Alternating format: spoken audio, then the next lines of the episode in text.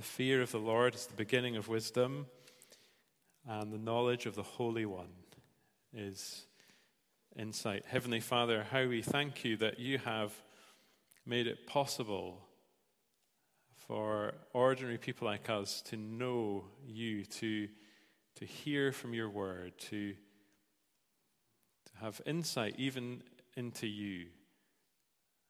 You're so great.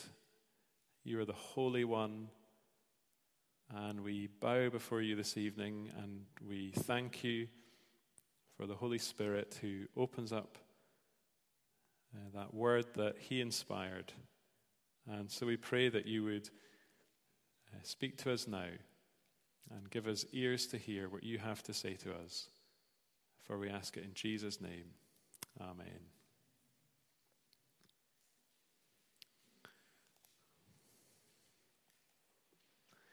Well, um, in our home, um, as boys growing up, there was a sign that was next to the kitchen door. And I don't think I've told you this illustration before, but here it is. The, the sign said, Dinner will be served when the fire alarm goes off. Um, if you were a guest, uh, you were being told that if sometime between, say, 5 and 7 p.m., um, you heard the kind of noise that would normally make you want to flee a building, you were to uh, proceed into the kitchen. You were to find a table and find a chair and sit down and get ready to eat. And our passage tonight, it's really a dinner invitation. In fact, in Proverbs chapter 9, there are actually two invites. Two women are saying to us, Come dine with me. But you and I will only be wise if we um, RSVP to the right one. And if you look at the passage, I'm sure you can see that um, the first invite comes in uh, verses 1 to 6. The second comes a little later in uh, verse 13 to the end. And then in between, there's kind of something different.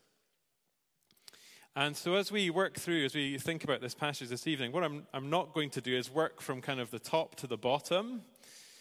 Um, I want us instead to, to co- compare and contrast the two invitations, the two meals, then look at the middle section, and then think about some implications. And if you find, um, if you're this kind of person, you find headings helpful, then here they are this, this evening two meals, two mindsets, and two lessons. Two meals, two mindsets, and two lessons.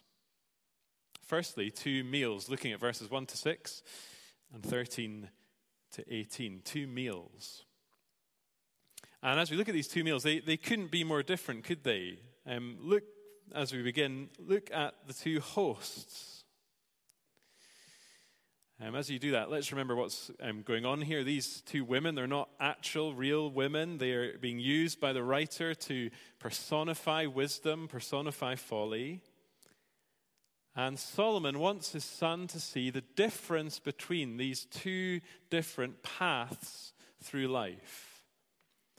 And so, what he does in this chapter is he engages his son's imagination and he tries to show them really vividly what they actually look like. Look at the first word used to describe the woman folly in verse 13. She's seductive, she knows nothing, the passage says, but she also makes a lot of noise. She is loud. That word loud can be translated roar or rage or growl. That is what folly sounds like. In contrast, do you notice in verses 1 to 6, it takes a little while before we actually hear Lady Wisdom speak. And the invite that she sends out, it, it goes out via a group of young women. Can you see that in verse 3? Uh, they're the ones who go out on her behalf and they, they say to all who'll hear, Lady Wisdom requests the pleasure of your company on such and such a date at such and such a time. This is the kind of thing that happens today, isn't it? If you um, get an invite to somewhere really important, say, I don't know, Buckingham Palace or something like that, um, King Charles, he doesn't phone you up directly. There's a process, there's, There's a letter, there's somebody to reply to. It's all very, it's quite official and formal and uh, dignified. Lady Wisdom's banquet is like that. And as well as the host, notice the, the difference in the two locations. And the invite goes out to the same people, it goes out to the simple. You can see that if you compare verse 4 and verse 16. The invite is announced from the highest places in town, verse 3 and verse 14. And yet, these two meals themselves, they happen in very different places. You look at verse 14, you can perhaps see that woman folly's residence is, is simply described as a house. And in contrast, look at the beginning of chapter 9. Lady Wisdom's home is a wonderful place, it is a beautiful place. She's built her house. It has seven pillars, uh, you know, the biblical number for perfection. The scholars tell us that the, word built, it has the, the sense of real kind of craftsmanship. And real thought has gone into the building, the making of this, this home. And when I first read this passage, I thought of a, a home that I really love. It's um, in Old Aberdeen. It's right next to uh, King's College, the university. It's uh, Simon and Pam's house, friends of ours. And I would love to take all of you there this evening, go on a, a road trip to, to Aberdeen. Because in that home, the kitchen in that house, it's the heart of the place. There's lots of laughter. There's there's an aga, there's wonderful food. It's, it's, the kind of home you, you immediately relax in if you go in there. And there's pets everywhere in this house. It's not that tidy. It'd be kind of weird if it was. But it is a home where people's lives have begun to heal. And Lady Wisdom's home is like that The host is different, the location is different. There's a third thing the menu is different. Look what's on the table at Lady Wisdom's house in verse 2. And then compare and contrast that with verse 17. And bread and water. Bread and water are basics, aren't they? Um, it's also worth pointing out in Proverbs that water that is stolen and bread that is eaten in secret, they are there are pointers to uh, sexual immorality. You can see that if you read chapters 5 and 7 later. And so this is not, this is not a feast, this is a trap. Uh, bread and water are prison rations, aren't they? And in many ways, that's what this woman folly wants to do to all those who'll follow her. She wants to imprison them. She wants to keep them in chains. She wants to never let them go contrast, Lady Wisdom's food is it's carefully prepared. The wine is going to match the main course. She's set the table. It's the best china. It's, I don't know, a white tablecloth. It's lots of candles. And so this is not kind of cheap sausage rolls and flat lemonade kind of party. This is not last night's uh, meal, you know, leftovers in the middle of the week. This is a feast. This is an occasion. And this is what life with God is like. God is like that. God is like Lady Wisdom, that He is generous. I wonder if we believe that this evening.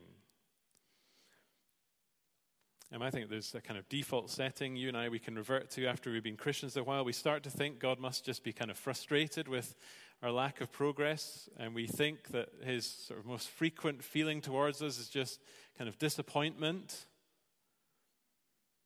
We have an enemy who's very happy for us to think of God as stingy or cold. But Proverbs 9, I think one of the things it does for us tonight, it just kind of says, hang on a minute. Hang on a minute. Do you really know what life with God is like? It is like a great feast, a great meal. And we know this, don't we? In Luke chapter 14, Jesus speaks about a great banquet. He compares God to a, an amazing host who wants his house full.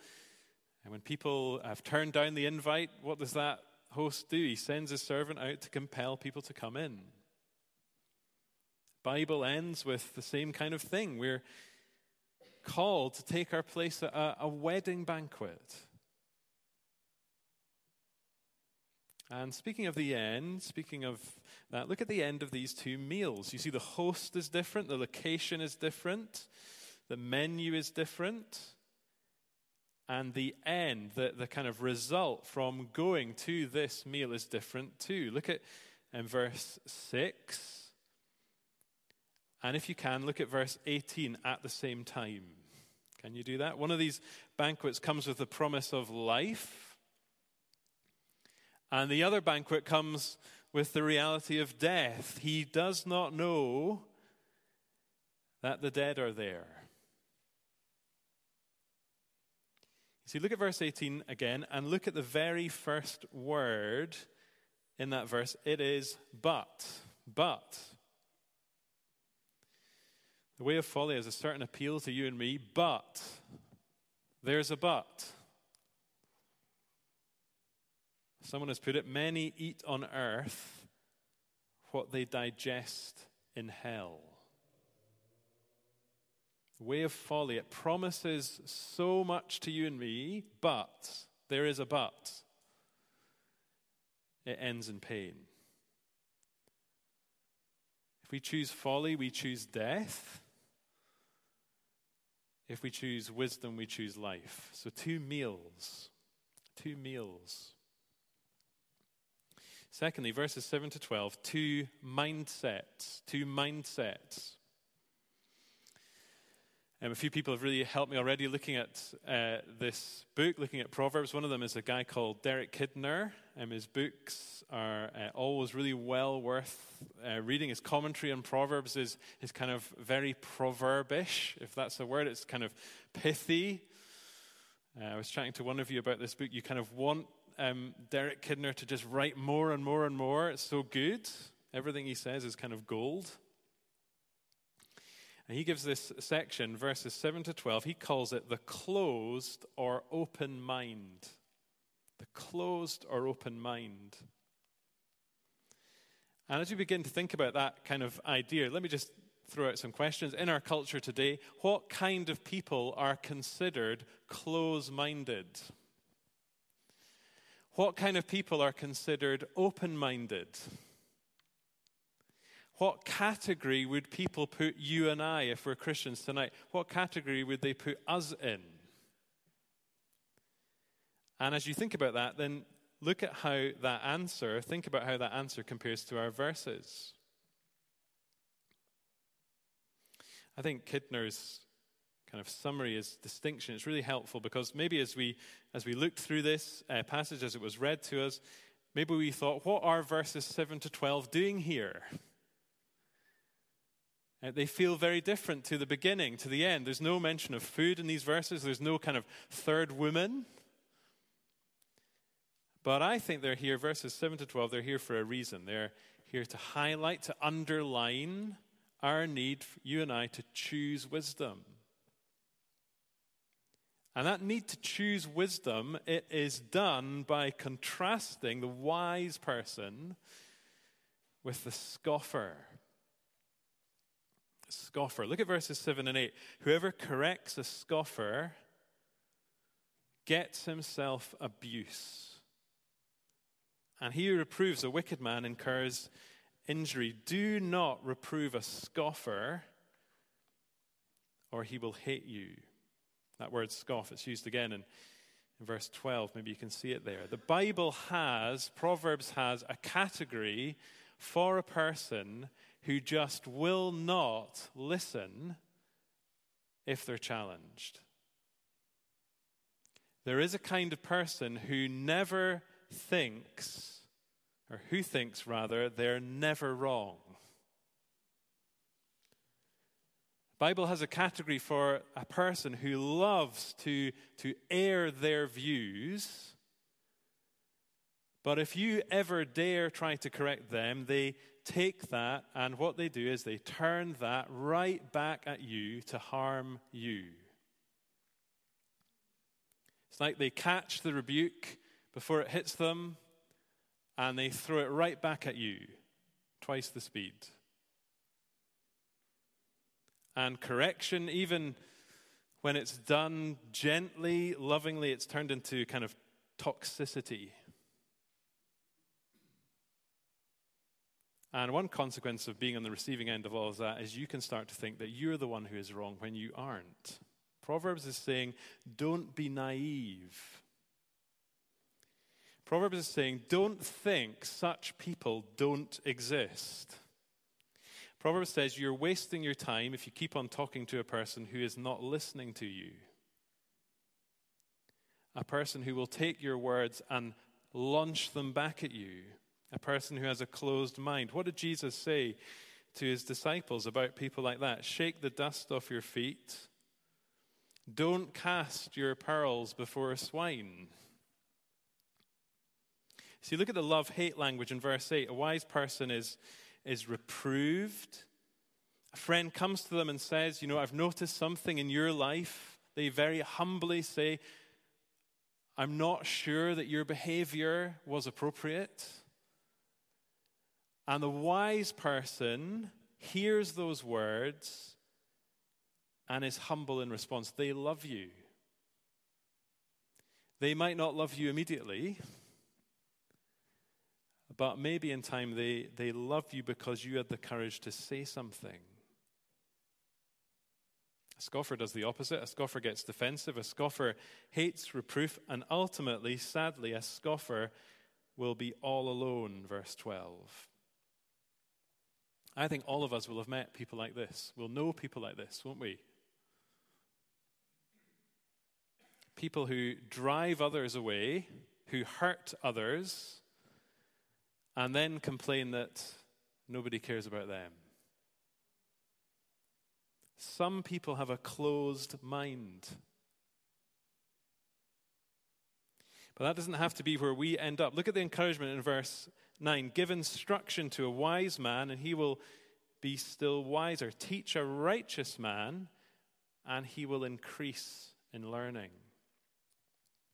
I think this is the to everyone who has, more will be given principle that Jesus talks about in Matthew chapter 13. Wisdom is something that grows. The more you and I listen to wisdom, the more we receive instruction, the more we treasure it, the wiser we become. Wisdom as a kind of way of multiplying. Similar to Proverbs 4, verse 18 the path of the righteous is like the light of dawn, which shines brighter and brighter and brighter until full day. And so, just as there is a path through life that gets darker and darker till death, the opposite is also true. Proverbs is telling us hold on to Lady Wisdom, and your life, it will have a quality, it will have a richness to it that fools would, would never even think to dream of. And after you've endure, enjoyed all of that, you'll have eternal life. I think that's the best way to kind of understand verse 11 in a kind of ultimate sense. As someone has said, aim at heaven and you get earth thrown in. Aim at earth and you get neither. So, two meals, two mindsets. Lastly, third point, two lessons. Two lessons. And the first lesson has to do with the method of this chapter, how it's written. The second lesson has to do with the message, what is written. Let's think first about the method, how it's written. Uh, some of you will have heard of uh, Thomas Chalmers. And uh, if you've not, uh, Thomas Chalmers is kind of perhaps best known as uh, being one of the founding fathers of the Free Church. He was quite an amazing man, one of, one of those kind of polymaths who was good at everything and interested in everything. And Thomas Chalmers, he once preached a sermon called The Expulsive Power of a New Affection. The expulsive power of a, of a new affection. Sermon titles in, in those days, they had better uh, titles, didn't they? Sermons. But in that sermon, he, he pointed out that simply telling Christians not to do A, B, or C, that is not enough if you really want them to grow in holiness. What's needed to help people live a godly life is more than that, something that is going to kind of draw them to holiness. Something that's going to help them see the attraction of it, the goodness of it. Maybe if you could put it like this a negative is not enough. And we need the positive. We need a new affection. It's when we taste, when we see the beauty of Christ and his love that you and I are changed. Only that will help to, to break the hold of sin. This is what the Bible actually does all the way through. Psalm 16 says this there are eternal pleasures at God's right hand. And knowing that helps you and I trust him, doesn't it? What about Jesus? Blessed are the pure in heart. But then he gives a reason for they will see God. So Jesus doesn't just come to us and say, you know, be pure. Jesus gives a wonderful motivation, a great encouragement, a promise to us. If you're struggling with sin tonight, if you're wrestling, if you're somebody wrestling for purity, if you're kind of looking in places you shouldn't be looking, the answer is never just stop it. That kind of thing, it, it doesn't kind of work for long, does it? You and I, we need to know that there is something better coming. We need to know that one day we will see the face of Jesus. And I think so often for us as Christians, the path out of sin is to remember the one that we will see one day. Remember whose face will look right back at us in love. And this is what our writer does. This is what this chapter does. It doesn't just show the son, the woman folly, does it? No, this chapter, it shows this son the beauty of holiness. It shows him, it holds up before him Lady Wisdom. Friends, God wants to do that for us tonight. Maybe we need a reminder of that. He wants our hearts, He wants us to know and experience His love. He wants us to be able to rest in that love, to, to enjoy that love. He wants to give us lasting joys, real treasures, true peace. So that's the method, the way this chapter is written. But there's a second lesson here the message. And one of the things that's really big in the, in the workplace today is uh, CPD, isn't it? Kind of continuous professional development. And we talk a lot about kind of lifelong learning. And I guess that's because today um, there's very few jobs where you kind of learn everything you need to know in the first two or three years of training, and then you just spend the rest of your career doing what you've learned. It's not like that these days, is it? There's a need to develop, to grow, to make progress. And it's true in the Christian life. Every day in the Christian life is a school day. Uh, you and I were creatures, our understanding is limited, but it can grow. We're dependent on God. And I just wonder, I think a danger for those of us in churches like ours is to think, you know, I know the truth. I've got the truth nailed down. And yet that can what can that lead to? That can lead to spiritual stagnation. The wise person thinks different. They're humble. They want to keep on growing in wisdom. They want to, to apply God's truth to every corner of their lives. They know that they'll never manage to do that, but they want to keep on making progress. Are you, am I, a lifelong learner? Or do I have everything figured out? Are, are we willing to listen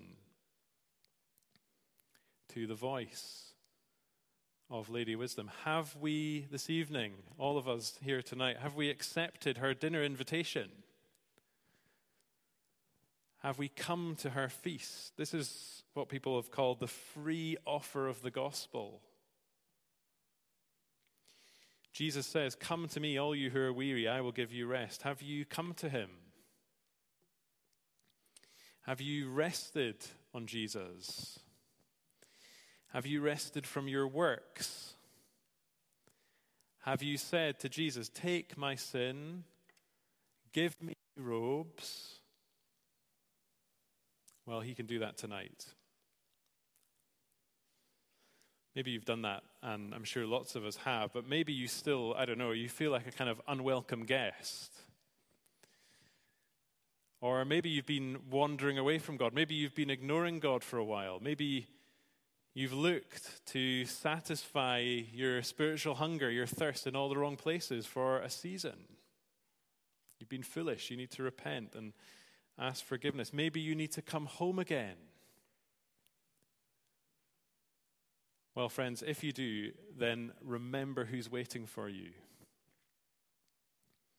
Whoever we are, whatever we've done, you and I, we have a Father who is ready to embrace us. We have a Father whose door is always open, the table is set, his arms are wide, they're ready to receive us. And all of our shame, our shame, can be covered by him. I think all the joy you and I um, experience now, all the, the feasts, the beauty, all of that, it's all foretastes of what's to come. Isaiah says, On this mountain, the Lord Almighty will prepare a feast of rich food for all peoples, a banquet of aged wine, the best of meats and the finest of wines. But how is that banquet, that feast possible? Well, it's possible because God Himself has eaten up death. Because Isaiah says He will swallow up death forever. And Isaac Watts has a beautiful hymn about that feast. He imagines all of us at the table together at last. And the hymn says this While all our hearts and all our songs join to admire the feast, each of us cry with thankful tongues, Lord, why was I a guest? And what is the answer to that question this evening? Well, the only answer is because he wanted you there. He wanted you there. That is how good, that is how kind God is. Well, let's pray together.